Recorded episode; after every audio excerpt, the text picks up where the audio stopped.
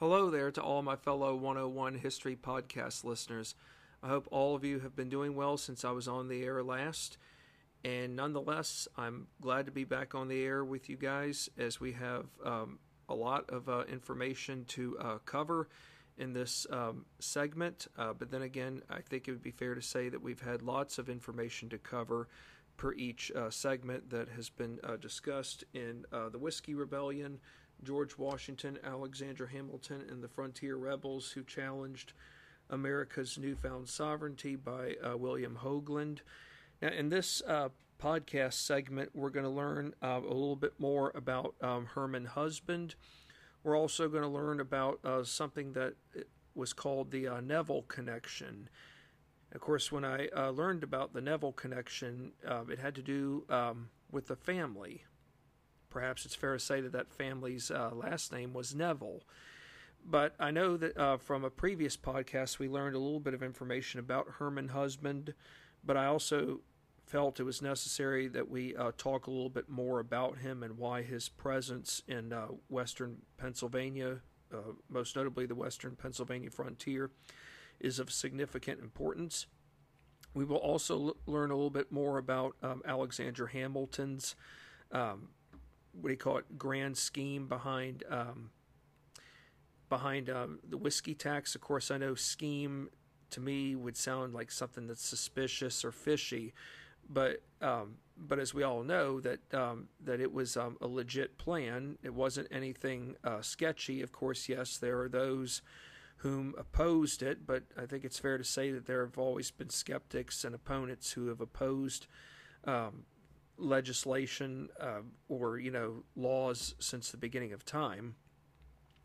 But uh, we will also learn in this uh, podcast segment a little bit more about uh, Hugh Henry Brackenridge, because i if I'm not mistaken, I do recall uh, discussing with you all on a previous podcast that he had uh, written a petition, or had he had taken up the petition based upon everyone whom had signed it at that Green Tree Convention in um, western Pennsylvania, those whom obviously were against the uh, whis- federal whiskey tax.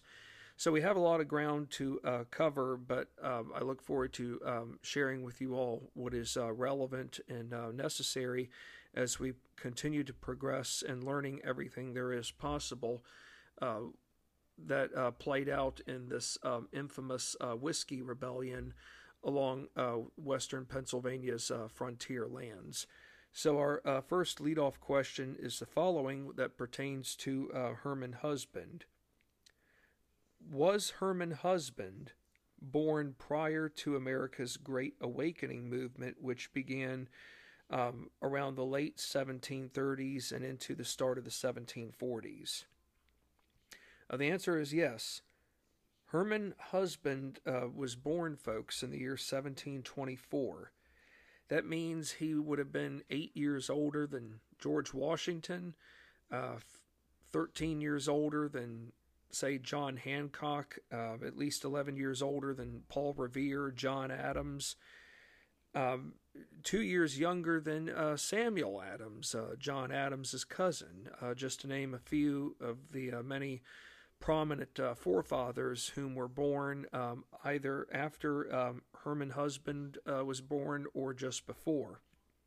So, yes, he was born in 1724. Uh, Herman Husband came from a well to do family whom owned uh, tobacco fields along the Chesapeake Bay.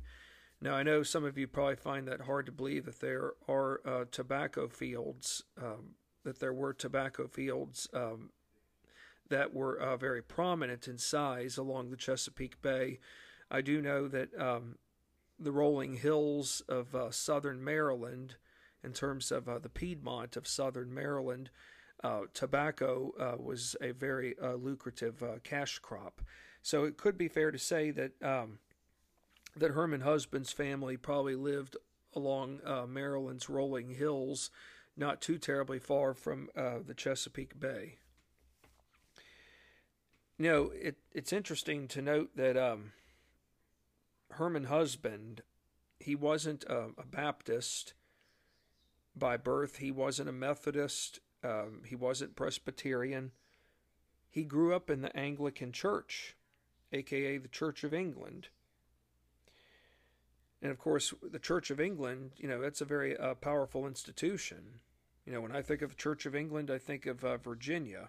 I think of, uh, you know, the Church of England's influence, especially when Jamestown, not long after Jamestown was established, and uh, when uh, the capital also relocated from Jamestown to Williamsburg, and how um, influential the Church of England um, was in terms of its own uh, separate entity. I mean, you might as well have had um, a fourth institute of government in Virginia, and that being the Church of England. But it could be fair to say that uh, maybe in Maryland there was a fourth institute, and that being the Church of England. You know, uh, for those of you who were with me when we discussed uh, Bacon's uh, rebellion, and we did uh, discover, or rather, we uh, learned a great deal about Maryland in that conflict. You know, Maryland was founded by Catholic, um, most notably by the Calverts, being Catholic refugees. However, the Calverts, you know, had to compromise. there were many in Maryland whom feared that if the Catholics controlled everything politically, that it would be um, a hybrid of the Catholic Church uh, from overseas. So the Calverts compromised where, yes, their influential power still remained um, noticeable, but yet uh, the governors were of uh, Protestant um, of a Protestant sect, and more than likely uh, being that of Anglican. So, it nonetheless, uh, Herman Husband did grow up in the Anglican Church or Church of England, but at the age of fifteen young Herman saw a fellow by the name of George Whitefield or Whitfield, whom was a great awakening preacher, preach in the village of Northeast, which is where um, Herman Husband would have uh, hailed from in Maryland. Now, this uh, Great Awakening movement um, was one where um, multiple people per various denominations in regions went about challenging the practice, or the practices, I should say, of established churches. Now, when I think of uh, established churches, there probably ought to be two that should come to our mind.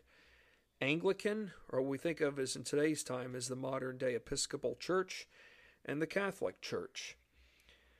So think about it uh, Presbyterians, Methodists, Baptists, Quakers, Mennonite uh, brethren, um, just to name a few uh, denominations that are uh, going about challenging uh, the practices of established uh, churches. You know, the Great Awakening, um, you know, the Protestant Reformation began first, and then the Great Awakening comes well after. But we could say that even the Great Awakening movement is, alone is um, it it really is one that um, allows those whom have been perhaps disenfranchised to have a better voice. Um, maybe not so much in their government, but have a better voice in um, knowing what is best for them. And while yes, uh, attending church is important, but realizing that um, established uh, practices are not the way to necessarily go all the time. In other words, yes, you can, you know, read scripture. I mean, I'm sounding like I'm a theologian. I, am not a theologian, folks, but I'm trying to give you the best uh, scenario here of what this movement was like in terms of 101 um, description, and that, you know, here people are now being able to better freely express themselves by means of uh, questioning um, doctrines that had been um, established for some time that basically said this is what you are allowed to do, but this is what you really aren't allowed to do. So basically, it's a it's a revival movement. It's um, a movement that is that is perhaps paving the way for what Thomas Jefferson had fought so vigorously for, and that was re- freedom of religion. In other words, Thomas Jefferson for example, grew up in the Anglican church as a child, and um, by the time he um, went off to William and Mary, but it's after after the time after the starting point of his time at William and Mary, that's when his uh, views on religion gradually begin to change. In other words, he feels that while, yes, there is importance with church and state, church and state probably should not be uh, totally uh, intertwined or connected 100%. So it could be fair to say that those whom are um, challenging um, the practices of established churches, most notably Anglican and Catholic, are really, in a sense, challenging the practices of church and state. In other words, is it proper for is it appropriate for the church to tell the state how to govern its people? And is it appropriate for the state, being the government, to tell the church how to go about preaching its sermons to the congregations? So there you have it. You know, um, it's a double-edged sword. As for uh, young Herman Husband, he was so moved by the Great Awakening sermons that he broke off from his family's Anglican roots. Oh boy, I can only imagine what that must have been like um, at that time. Uh, you know, it's one thing to have a disagreement, but it's another to be disowned by your family all in all in the name of religion. Um, it it happened, and we're not just talking about in colonial days. It still can happen even in uh, present day time. It doesn't make it right, but I can only imagine for Herman Husband how that must have uh, impacted his family. So, yes, he was very moved by the Great Awakening sermons. That, yes, he pretty much breaks off from his family's Anglican roots only to join Presbyterians and then Quakers. The Quakers, um, you know, they're very interesting in that they exemplify, they, their motto is exemplifying true brotherhood. And by by exemplifying true brotherhood, that means unity. That can be unity on on a whole host of things. But one thing that Quakers were fervent about was they preferred alternative measures like peace and neutrality all over all things that could lead up to a greater conflict, being war. I could give you a good example. I had read in a, in a book uh, about a year ago. It was it actually had to do with uh, the battle at Germantown outside of Philadelphia.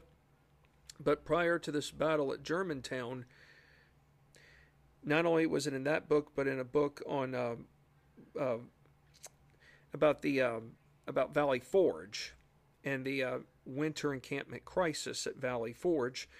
But long story short, uh, Quakers prided themselves on um, on this uh, brotherhood that, um, for example, in times of war, not to be involved. They want neutrality, but at the same time, it is hard to imagine being neutral in a time of war. What historians now know is that many Quakers did side with the British during the war, most notably in Pennsylvania, given that uh, Philadelphia uh, not only had a, a large uh, population, but a good chunk of its population was loyalist, uh, being loyal to the crown, and that uh, basically for the Quaker population, they were they were acting as if it was a double-edged sword. They proclaimed their neutrality in public, but yet in private they supported uh, they supported British. Um, uh, military practices of uh, inhumane uh, prison conditions, prisoner conditions that pertain to American uh, troops. In other words, if there was a jail cell that w- that could hold maybe 50 to 100 uh, prisoners at most, the cell, the jail cells exceeded that number and got to as much as between 250 and almost close to 500. Prisoners were living in filthy conditions uh, it was bad enough in one instance where um, where uh, jail uh, where jail guards would deliberately drop food on the floor only to make the prisoners eat it. I'm not trying to gross you guys out, but what I'm trying to uh, tell you all here is that you know it's one thing for someone to say that oh I'm a Quaker, but are they really are they truly uh, exemplifying um, their faith. In other words, it's one thing to say, oh, I'm a Quaker, and that I exemplify the true brotherhood, preferring alternative measures like peace and neutrality over all things that could lead up to war. But at the same time, I can go behind closed doors and do things that are uh, very unbecoming, that is supporting um, inhumane practices involving prisoners. So, you know, uh, for Herman Husband, you know, it's one thing, yes, that he um, joined uh, the Quaker sect, but one has to hope that Herman Husband would not have um, affiliated himself with those whom uh, would have uh, engaged in uh, barbaric acts. But for all we know, he could have affiliate he could have been affiliated with people whom he thought were his friends as Quakers, but yet they could have been uh, partaking in activities behind closed doors that young Herman Husband himself would never have known about. So it's like that old saying so close, but yet so far away. Now, uh, was Herman Husband uh, well off? Uh, in other words, you know, it, it doesn't sound like to me that he's poor, and it doesn't sound like to me that he is part of the lower working class of society. But it turns out that Herman Husband was, in fact, well off. Uh, for one, he was married with children. Secondly, he purchased his own plantation in Maryland. But listen carefully, folks. He owned no slaves. He was also a land speculator, including part owner of two copper mines. Remember, folks, the land speculators, they're the ones who um, invest heavily in, um, well, I mean, they invest money but they also do a, a lot of heavy investing into um, land along the western frontier that they um, claim to have squatters' rights on, and in some instances they do, but in other instances it turns out that that they didn't get the first uh, squatter rights like they thought they had, only to um, lose the money that they had uh, invested in. So, land speculation is a um, it's a risky um, it's a risky line of work to be in because you're not guaranteed um, 100% success all the time. Now, during his 40s, Herman Husband, um, he went from, uh, I don't know if I'd say stardom is the right word, but he went from being um, successful. That is, you know, he was a successful businessman. All of a sudden, he becomes a fugitive how do you go from being a successful businessman now to being a fugitive? Well, Herman Husband, um, during the 1760s, which would have been the time that he was in the 40s, during this uh, decade, he began to see himself as one who became uh, an ardent leader in the people's movement. The change began with a move to the North Carolina backcountry, where he went about acquiring land through uh, land speculation purchases. In 1762, his wife died, and he and his children uh, moved further west into North Carolina. Now, during the late 1760s, he got elected by neighbors to the North Carolina Provincial Assembly in terms of being radical, he uh, went about leading uh, protests, to writing petitions, to being jailed multiple times. Why was he doing all this? I mean, you would think, okay, if you're a successful businessman, that you would have some boundaries on. Um, if you had been a successful businessman before, you would think you'd have some boundaries on knowing how to go about properly conducting yourself uh, in public so that you don't um, become too big of a hothead to where you will be on a, a particular state's uh, most wanted list. In other words, to me, the way Herman Husband's acting here, he might as well be the equivalent to a suspect that's uh, featured, say, on America's Most Wanted. Well, the reason why Herman Husband has become um, now somewhat of a fanatic is because he views um, those in the high ranking status of society, being the gentry, he views the, the local gentrymen in the North Carolina backcountry um, as people whom um, are really uh, self-centered. He he views these people as individuals whom are only looking after their own interests.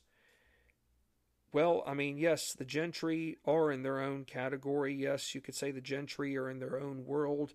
They only make up 1 to 2% of uh, the greater society. But in this case, Herman Husband, um, the reason for why he went after the local gentrymen was because, for one, they served as government officials. Okay, if the gentry are serving as government officials, this means that the backcountry people are bearing the heavy brunt on uh, taxes, meaning that for the backcountry people, they are p- putting in far more greater uh, labor um, skills, practices, to where um, these uh, skills and practices involve the masses, ordinary people, ordinary people performing the work at the expense of a few, being the rich, or what we would think of as the gentry, whom, in Her- Herman Husband's eyes, got exempt from paying taxes. For Herman Husband here, this is unequal wealth, unequal wealth distribution. So, for Herman Husband, why is it that the masses, ordinary people, should be working um, left and right, say more than eight hours a day, not just Monday through Friday, it could be in some instances even Saturday, engaging in um, uh, engaging in what we would think of perhaps in today's times as, um, or in the time of the Great Depression, uh, works progress administration projects. But in the eyes of uh, Herman Husband, why is it that all these uh, backcountry people, why should they have to go to great lengths to um, perform immense uh, labor practices such as road building, where the people whom are going to benefit the most from it are the select few, though, being the gentry, because they have probably more means to uh, get to places from point A to point B. And so it might be fair to say that the uh, gentry would have greater means of traveling from point A to point B, whereas the average uh, backcountry person will be lucky if he or she travels from point A to point B or just uh, to somewhere else outside of their home 30 miles at most in their lifetime. Most people who are in the gentry can, can could travel well over 30 miles to destination spots in their lifetime. But you have to remember, too, the gentry also have more means uh, for accessing horses.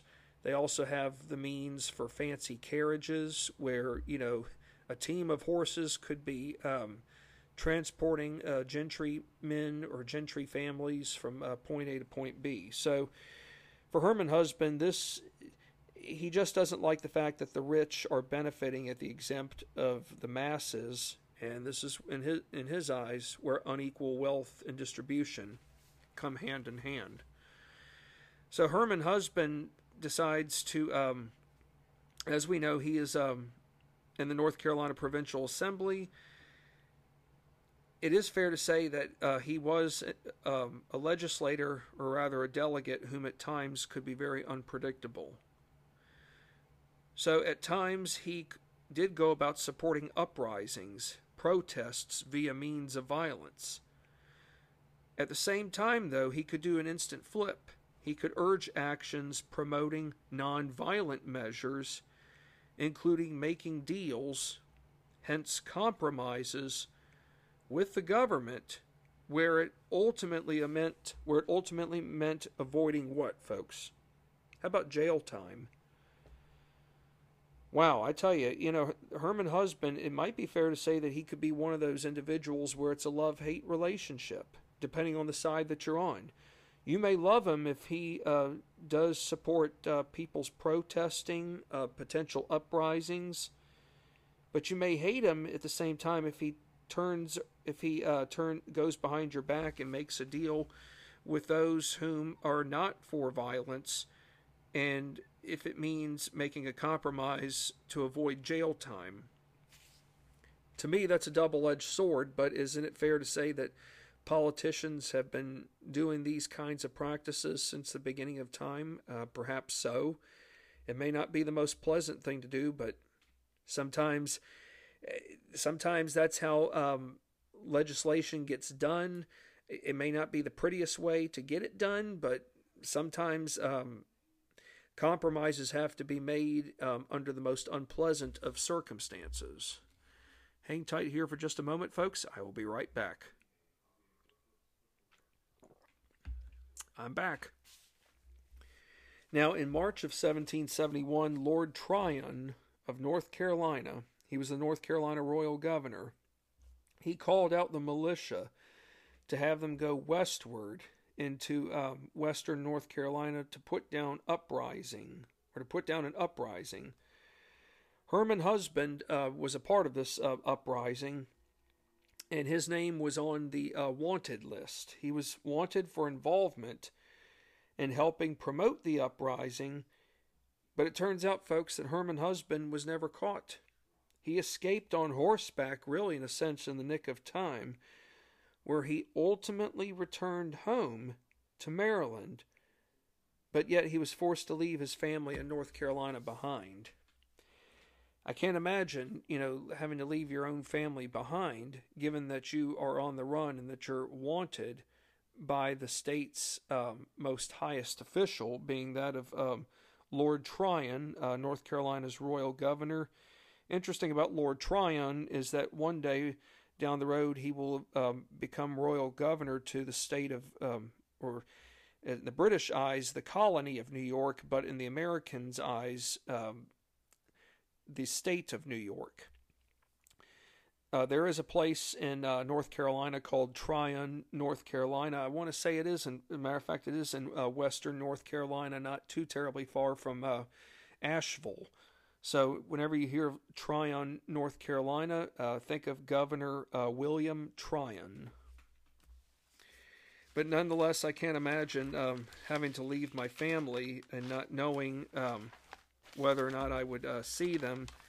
You know, we should uh, be reminded that uh, not everyone, you know, we don't have access to phones, we don't have access to vehicles that, you know, move via internal combustion engine. So it's not like we can call up and say, "Hey, you know, uh, we've got to we've got to evacuate. All of us have to go now." uh, was Herman Husband a nationalist?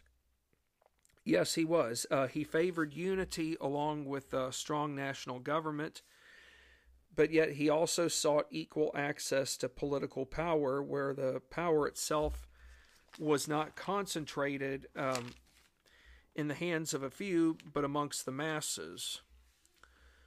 Herman Husband envisioned, I thought this was very interesting um, in terms of a um, in terms of an idea for how um, a future government could lie could be laid out. Obviously, Herm, Herman Husband is not a big fan of the Articles of Confederation, but he has a grand envision in his mind of how uh, of how a future um, national government should be structured. It was a three tier level uh, structure.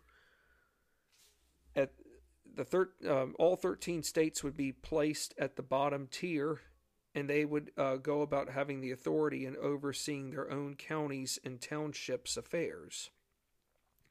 The second tier um, level of government would place uh, states into four large regions.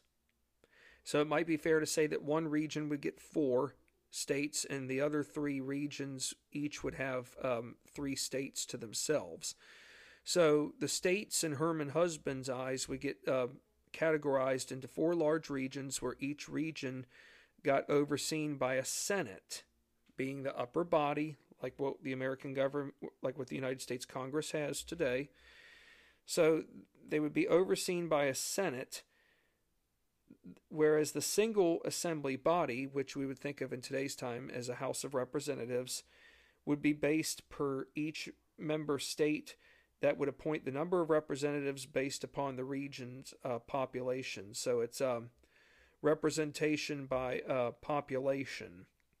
Of course, we do have um, one of our fellow forefathers being uh, Roger Sherman of Connecticut, who brokered that great compromise where no matter how big or small your state was, each state would get two senators, and that representation was based upon uh, population.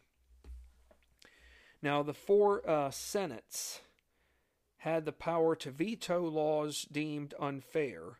Now, to me, this almost sounds like a judicial system to an extent. Now, as we get to the third tier, there is the executive body of 24 men known as elders, whom would listen in on appeals regarding state law vetoes to confirming judicial systems per each region. The elders were to make decisions by majority rule.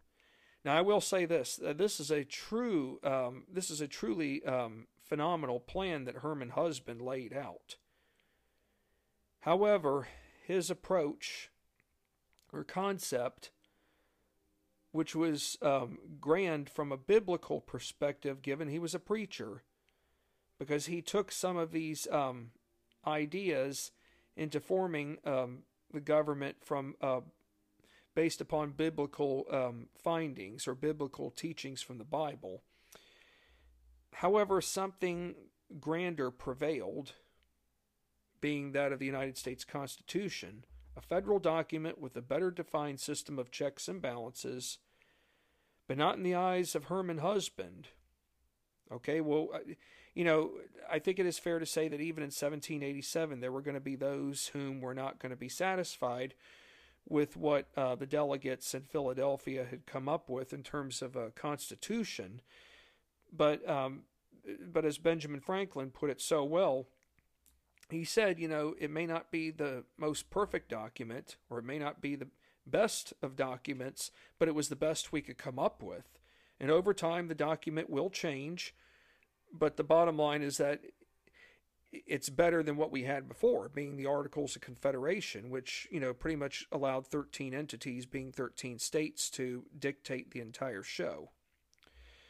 So, for Herman Husband, he truly believed that the United States Constitution benefited only the few and not the masses. Hey, there again, you know, you can't um, we can't legislate how other people feel, but if this the way if this is the way Herman Husband feels, then you know, no matter how hard we could try to tell him to to think differently, um, there's no guarantee that we might be able to break the mold on that part. Now, the passage of taxing a good like whiskey marked a unique first that, given that whiskey had become the first domestic good taxed in America, with hopes of generating um, revenue behind financing Revolutionary War debts at home and abroad. But now Herman Husband began drifting away from nonviolence uh, philosophies and instead preached sermons to frontiers people advocating the necessary means behind using forceful power and overcoming actions by a few whom stood to benefit at the expense of the masses, being the laborers. The sermons in return prompted militias into drilling for something big, grand. Well, I'll tell you, it doesn't take much to get riled up, and it doesn't take much to start preaching your frustrations to crowds of people whom already feel somewhat disenchanted or disenfranchised. And once you get all of that fuel and fire together, it does lead to um, even more anger, more resentment, based upon the fact that there are those from high above, being an elite few, whom are whom whom to the uh, oppressed uh, feel as though that they just don't um, feel valued. I think it might be fair to say, sadly, that there is a sector in all societies, not just you know, not only here in America, and I'm not trying to sound political, folks, but I think it is we should be reminded that even in the early years of America's republic, that there were people, uh, most notably those along the frontier, whom, while yes, they you know, it, it, would be fair to say that you know some people would say, oh, they were just you know a bunch of um, a bunch of uh, hillbillies, but that's not true. There were plenty of people on the frontiers who were educated uh, men whom had served in the French and Indian War and the American Revolution. They just wanted to make sure that their voices were not forgotten. You know, th- they were the little guys but they wanted to be able to have uh, fair recognition in the faces of those whom were uh, being the big guys. Could it be fair to say that even Herman Husband wanted the, the little guys to be able to benefit from the United States, from this new United States Constitution document? Uh, perhaps so. Now, whom was appointed? We're going to now start learning about um, a little bit more about whom is was appointed to collect the whiskey tax in western Pennsylvania, and we're also now going to learn a little bit more about the Neville connection. So, here we go. Uh, whom was appointed to collect the whiskey tax in western Pennsylvania? His name was John Neville, N E V I L L E. He was a well to do businessman as well as a commercial farmer. He had an estate called Bower Hill near the Monongahela River above the valley of Chartiers Creek. And there is a place on the outskirts of Pittsburgh known as Chartiers, Pennsylvania. John Neville held the rank of general. What does that tell you right there, folks? He could be up there. Uh, yes, George Washington's president of the United States, but Washington was a general. Hey, John Neville's a general. So those two have something in common. Now, John Neville, folks, um, he, you know, he lives in Western Pennsylvania. Does he have good rapport with people living along the forks of the Ohio? He does. And he had been living there for close to 10 years. However, by 1791, whatever relationships he had with those uh, other people living along the forks of the Ohio, things start to uh, change, and they don't change for the better. So, General Neville's popularity from within the community declined in the midst of his receiving the post as revenue inspector for the Fourth Survey.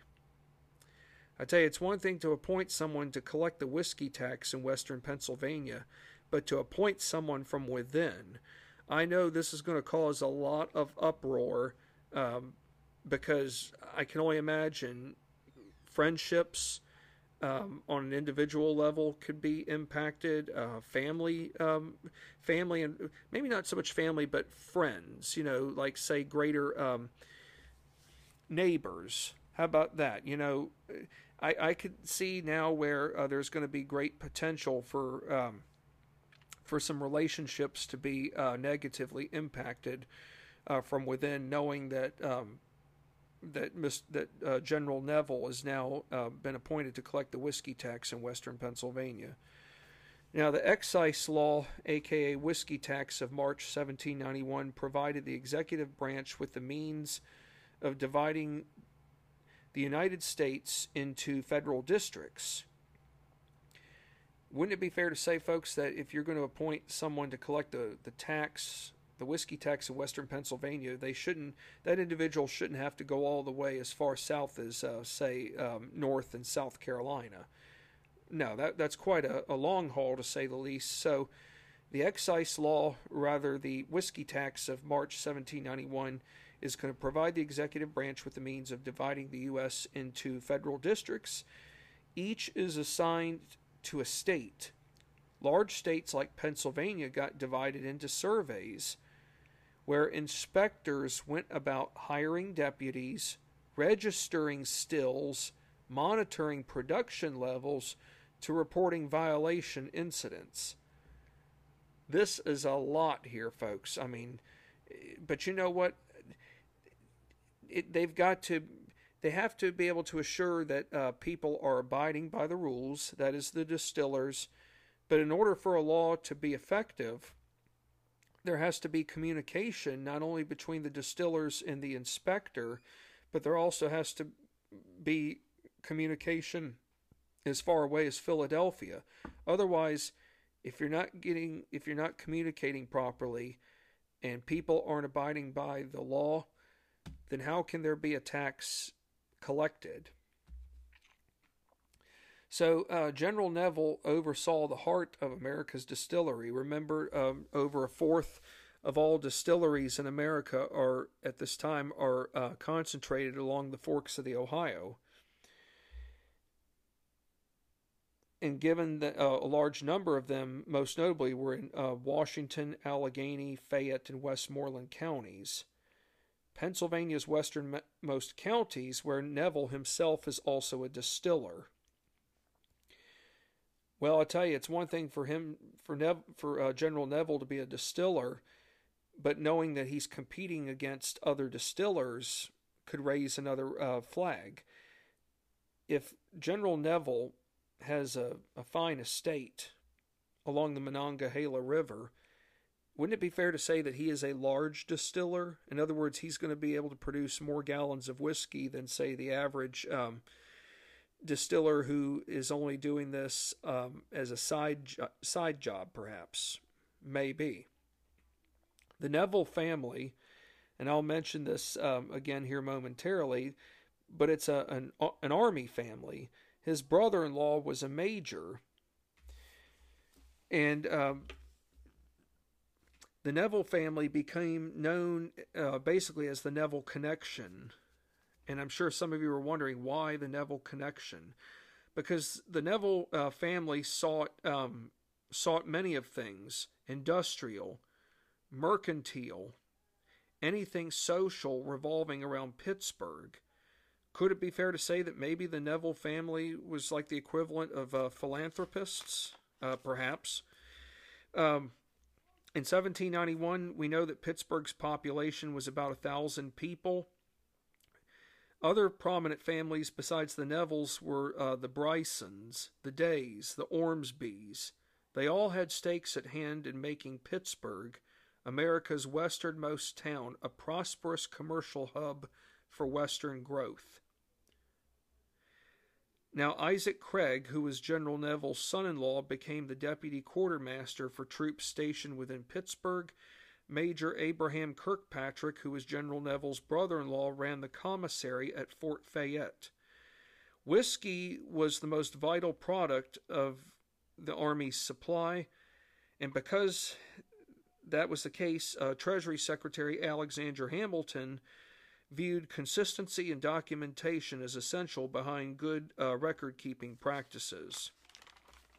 If there aren't such things as good record keeping practices, then how can um, then how can we be assured that um, that the government is getting everything that it's supposed to get in terms of uh, collecting the taxes?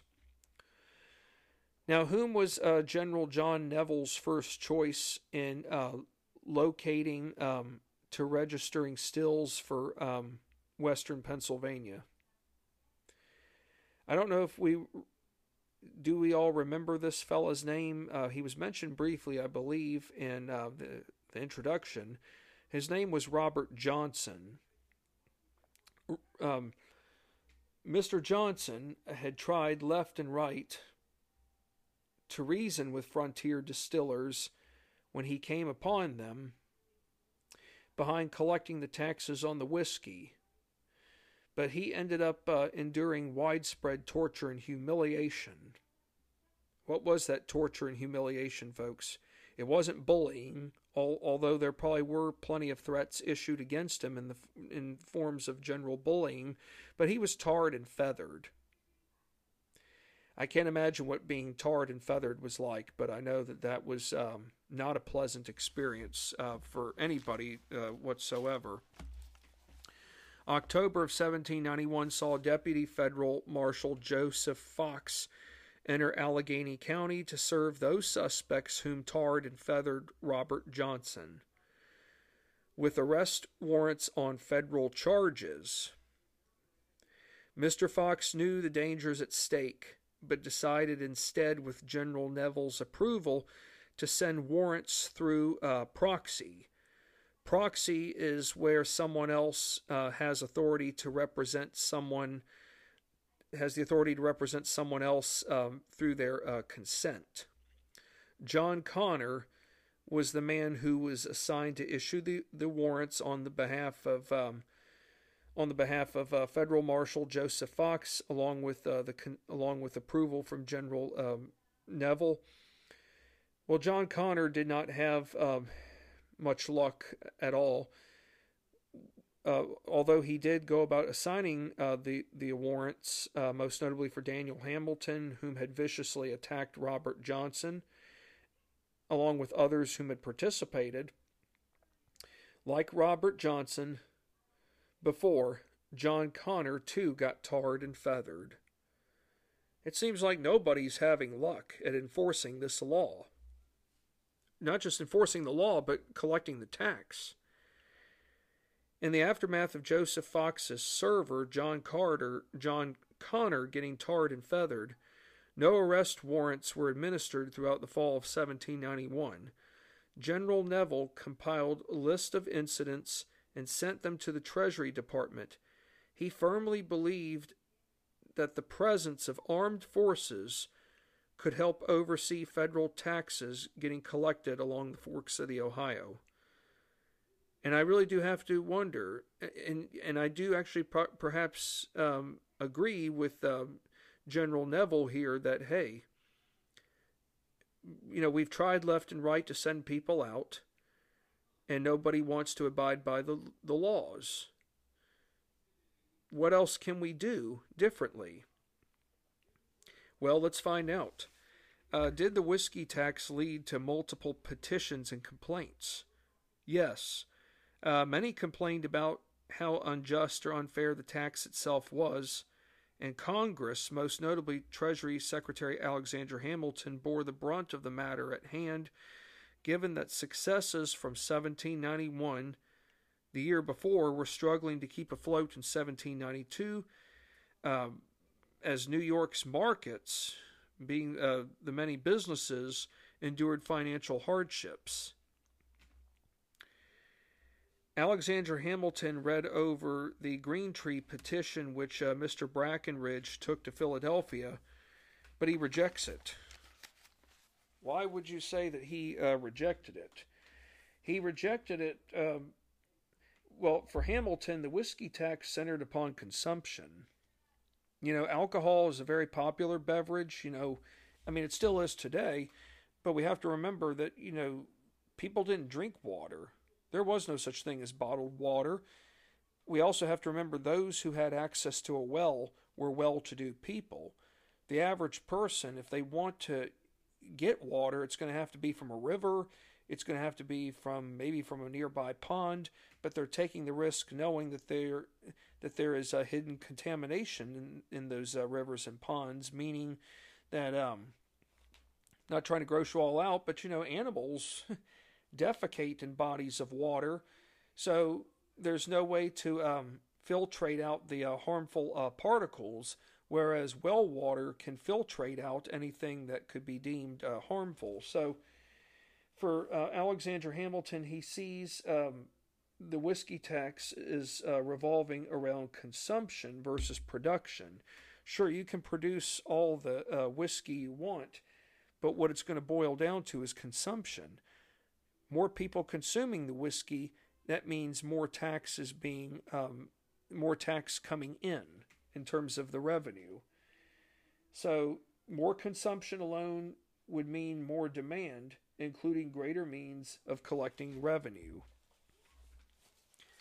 So if consumption declines, then if consumption declines, then there won't be as great of a demand to produce the uh, commodity. So this is where ha- Alexander Hamilton is um, re- could be referring very well to what we know as uh, the laws of supply and demand. Alexander Hamilton uh, rejected uh, Mr. Brackenridge's argument on Westerners' unique situation pertaining to grain.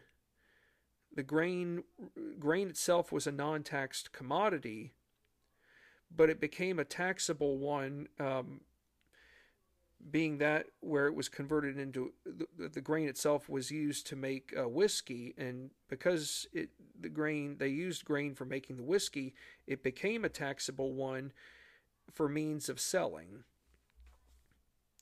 Um, Hamilton uh, believed that consumers paid the taxes versus the producers. Now, did anything change uh, law wise regarding the whiskey tax from 1791 during the year 1792? Yes. There was an updated whiskey tax law of 1792 that removed differences between city and country producers. Distillers could now pay tax per still capacity, meaning how many um, gallons of um, of liquor uh, their stills uh, could hold. Or they also had the option of uh, paying the tax per total gallons produced.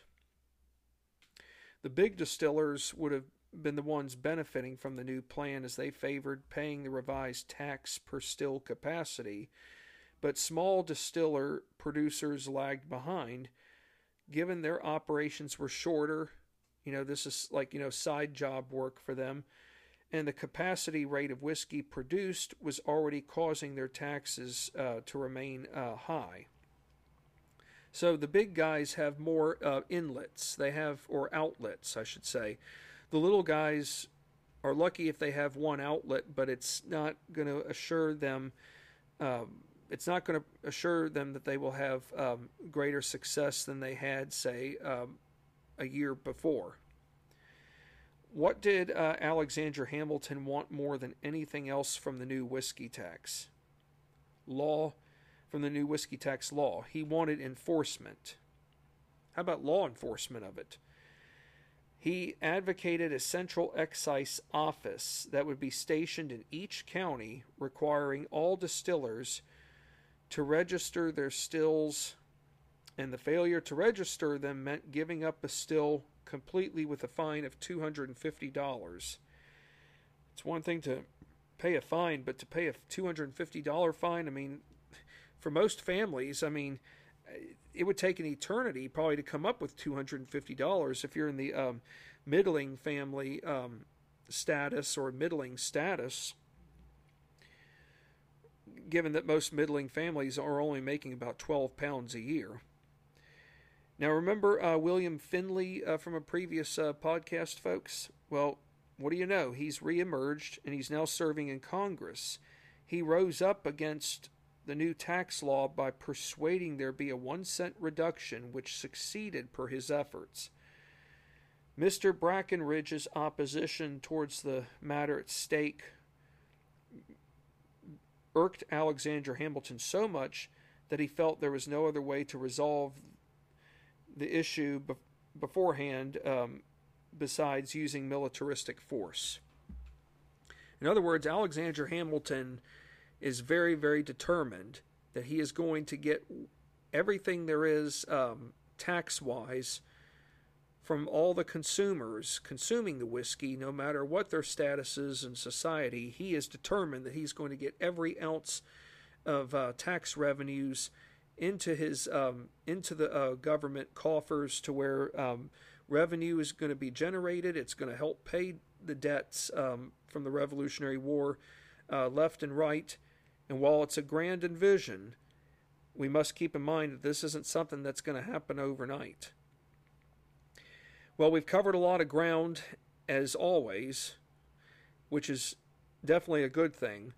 I do know that when I'm on the air again next, we're going to uh, learn about the Mingo Creek Association, and I also hope to be able to cover some other uh, information as well. Uh, the Mingo Creek Association, um, I can tell you this much, is a um, radical group of leaders whom are um, might be fair to say that they uh, don't like anything that um, the government above uh, enacts that could uh, disrupt their livelihoods, simply in part because they fear that, that their voices are not being um, appreciated, or, or I should say, in a sense, valued. So that's what we will uh, talk. Um, like I said, we will uh, talk about the Mingo Creek Association in the next podcast, and we will also try to fit in some other information as well. Thank you for your time as always, and uh, I look forward to being back on the air with you guys next time. And once again, thank you all for being such great, ardent listeners. Without you all, I'm not sure where I would be, but uh, thank you again from the bottom of, of, my heart. Take care for now, and wherever you all may live, uh, continue to stay safe.